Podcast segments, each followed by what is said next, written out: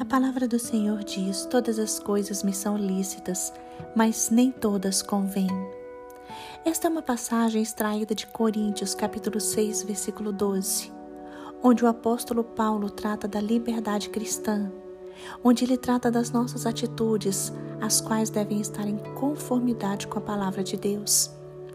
Aqui Paulo corrige os cristãos de Corinto, pois alguns estavam adotando um comportamento reprovável estavam se entregando a imoralidades, estavam se entregando ao pecado e estavam tentando se justificar com base no entendimento incorreto do que seria liberdade cristã. Nós não podemos fazer o que bem entendemos, mas mesmo sendo livres em Cristo Jesus, não podemos extrapolar os limites tentando justificar os nossos pecados. Não podemos confundir liberdade com libertinagem. A pessoa que está em liberdade, ela está numa independência legítima. Ela vive em liberdade porque ela é livre do pecado, ela é livre da condenação eterna, mas ela obedece a Deus.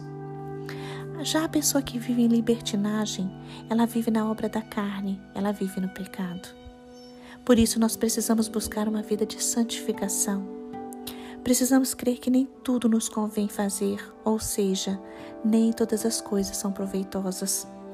Por isso, a verdadeira liberdade só existe quando nenhuma das coisas, quando nenhuma atitude ou pecado exerce domínio sobre nós. Somos livres e ser livre significa estar sujeitos à Bíblia e às leis morais. O pecado simplesmente transmite uma ilusão, uma mentira sobre o que é liberdade. A Bíblia fala que o pecado escraviza o ser humano e que o salário do pecado é a morte. Por isso devemos estar sob a servidão de Jesus Cristo. Devemos estar em comunhão com Jesus Cristo. Aí seremos verdadeiramente livres. Hoje, vamos orar. Vamos pedir ao Senhor que Ele nos guie, que Ele nos mostre o caminho que devemos seguir. Porque Jesus Cristo nos liberta de todos os pecados e transgressões. A verdadeira liberdade é escolher Jesus Cristo Nele encontramos a liberdade para vivermos da melhor forma, rejeitando o pecado e nos tornando novas criaturas. Hoje, peça que o Senhor o purifique, porque Jesus Cristo nos purifica de todo o pecado para vivermos uma nova vida.